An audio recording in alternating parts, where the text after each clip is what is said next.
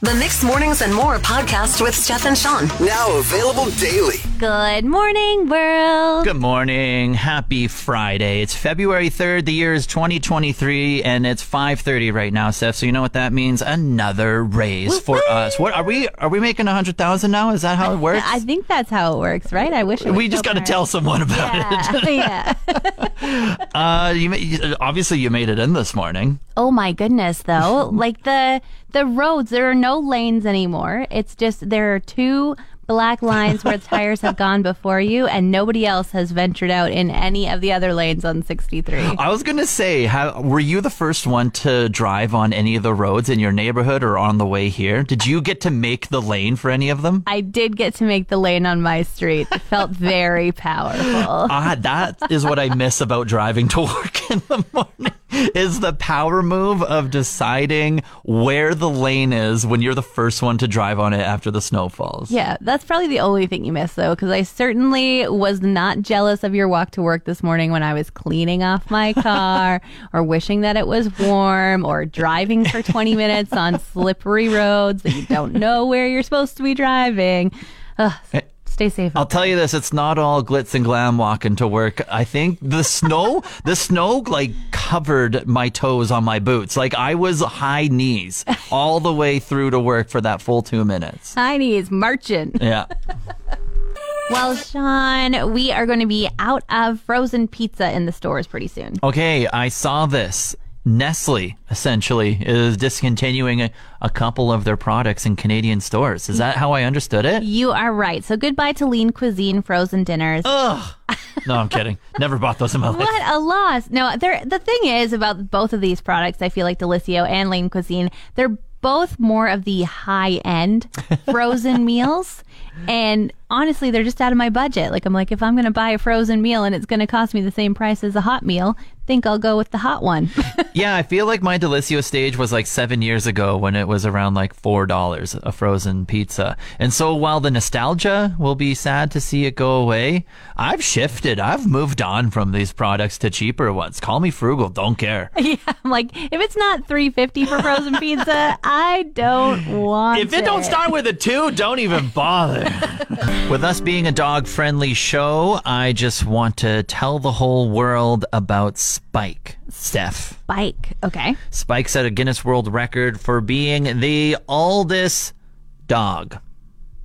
To ever live? Yeah, world's oldest living dog. Uh, Spike is 23 years old. He's a Chihuahua mix. He's from Ohio, and uh, he is just a beautiful, lovely dog. He stands 22 centimeters tall, and he weighs 5.8 kilograms. Okay, um, does he look like an old 23 year old dog times Oh. seven? Is he actually 140 years old? Spike, S- Spike is a little overweight. He has cataracts in his eyes. Definitely looks like he can't see.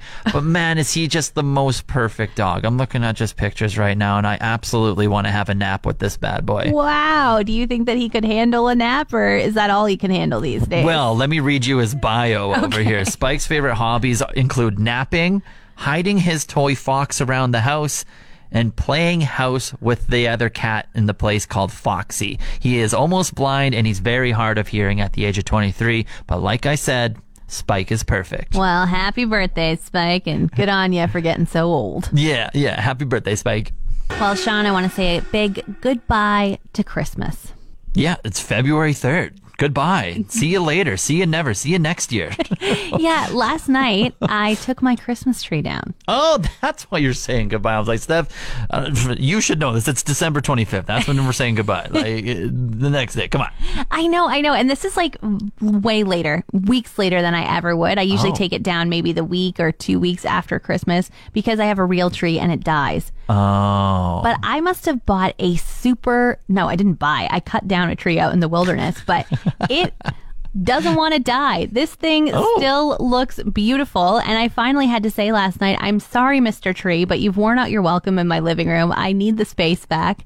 And so I undecorated it and I took the lights off. And now, I don't know, should I go plant it in my yard? Like it just Maybe. It seems like a super tree. Yeah. Were you caring for it? Were you watering it every day and everything?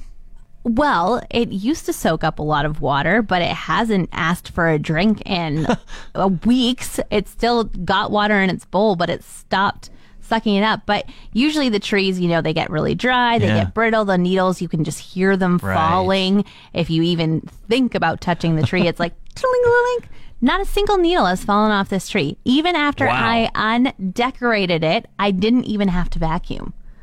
Okay, yeah, that is very impressive. How does your husband feel about taking down the tree?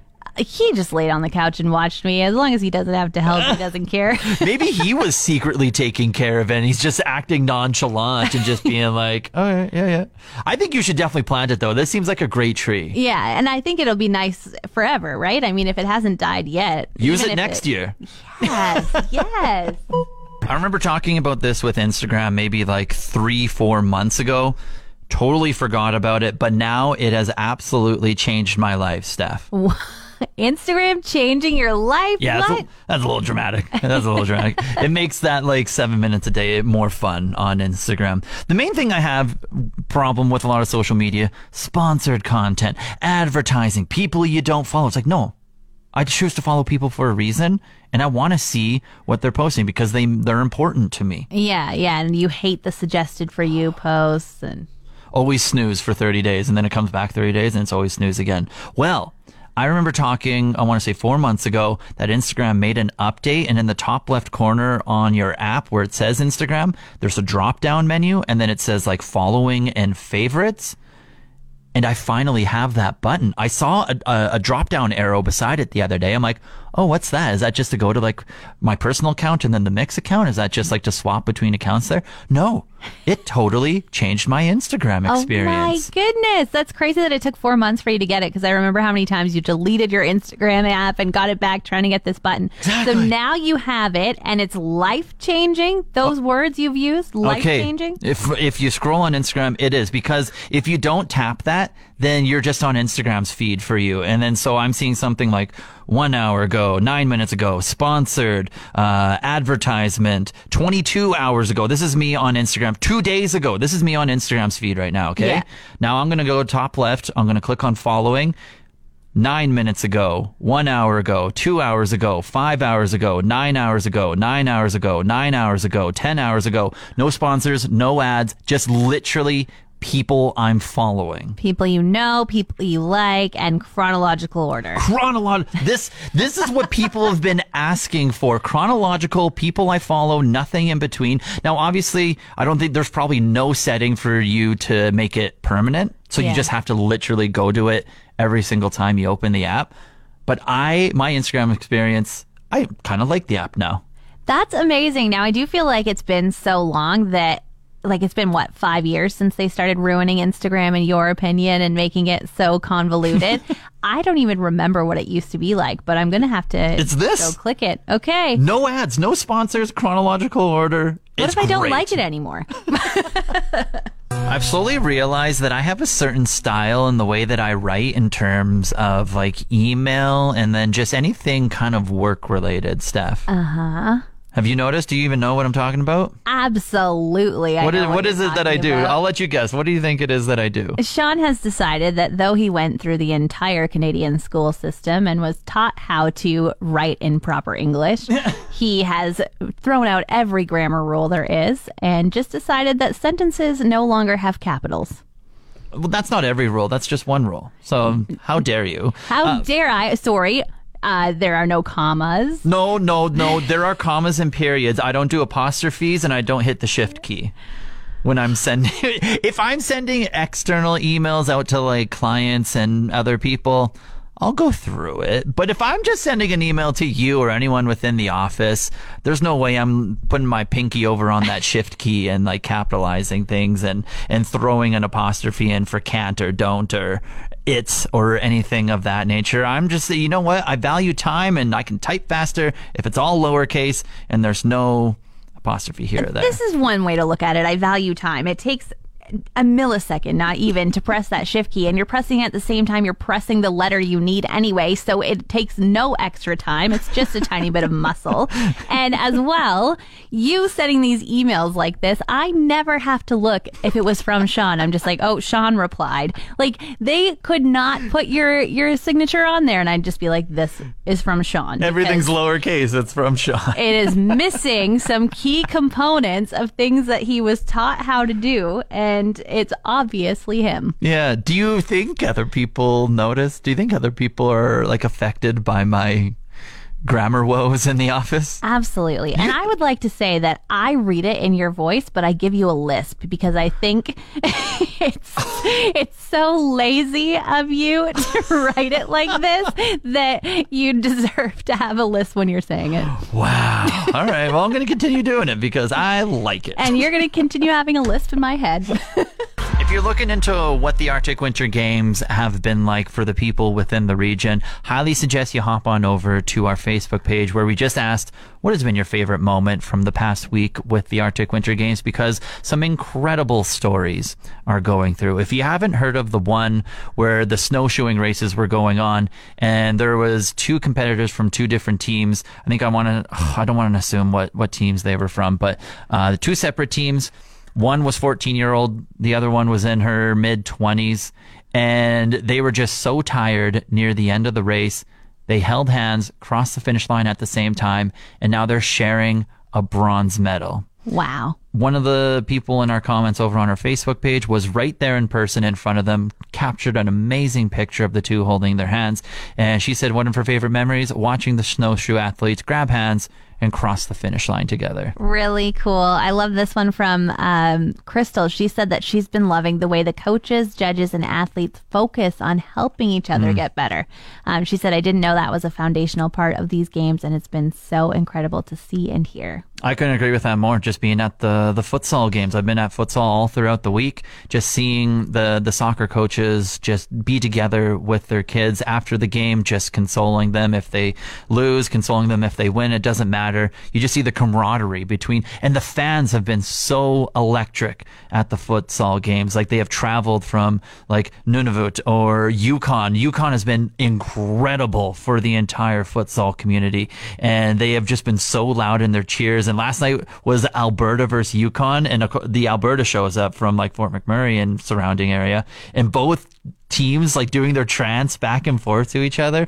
Absolutely loved it. Really cool, Rebecca. The gymnastics team is making a point of finding the names of the participants on the imposing teams and cheering for them personally. Look at these stories Wow. that are coming through. Like this is so cool to have this right in our backyard and experience it all. So what do we got all day today and part of tomorrow and that's mm-hmm. it? Yep, that's it. We're almost done. Take it in. Definitely take it in. Schedules online. You can find it on our website if it's hard to find for you.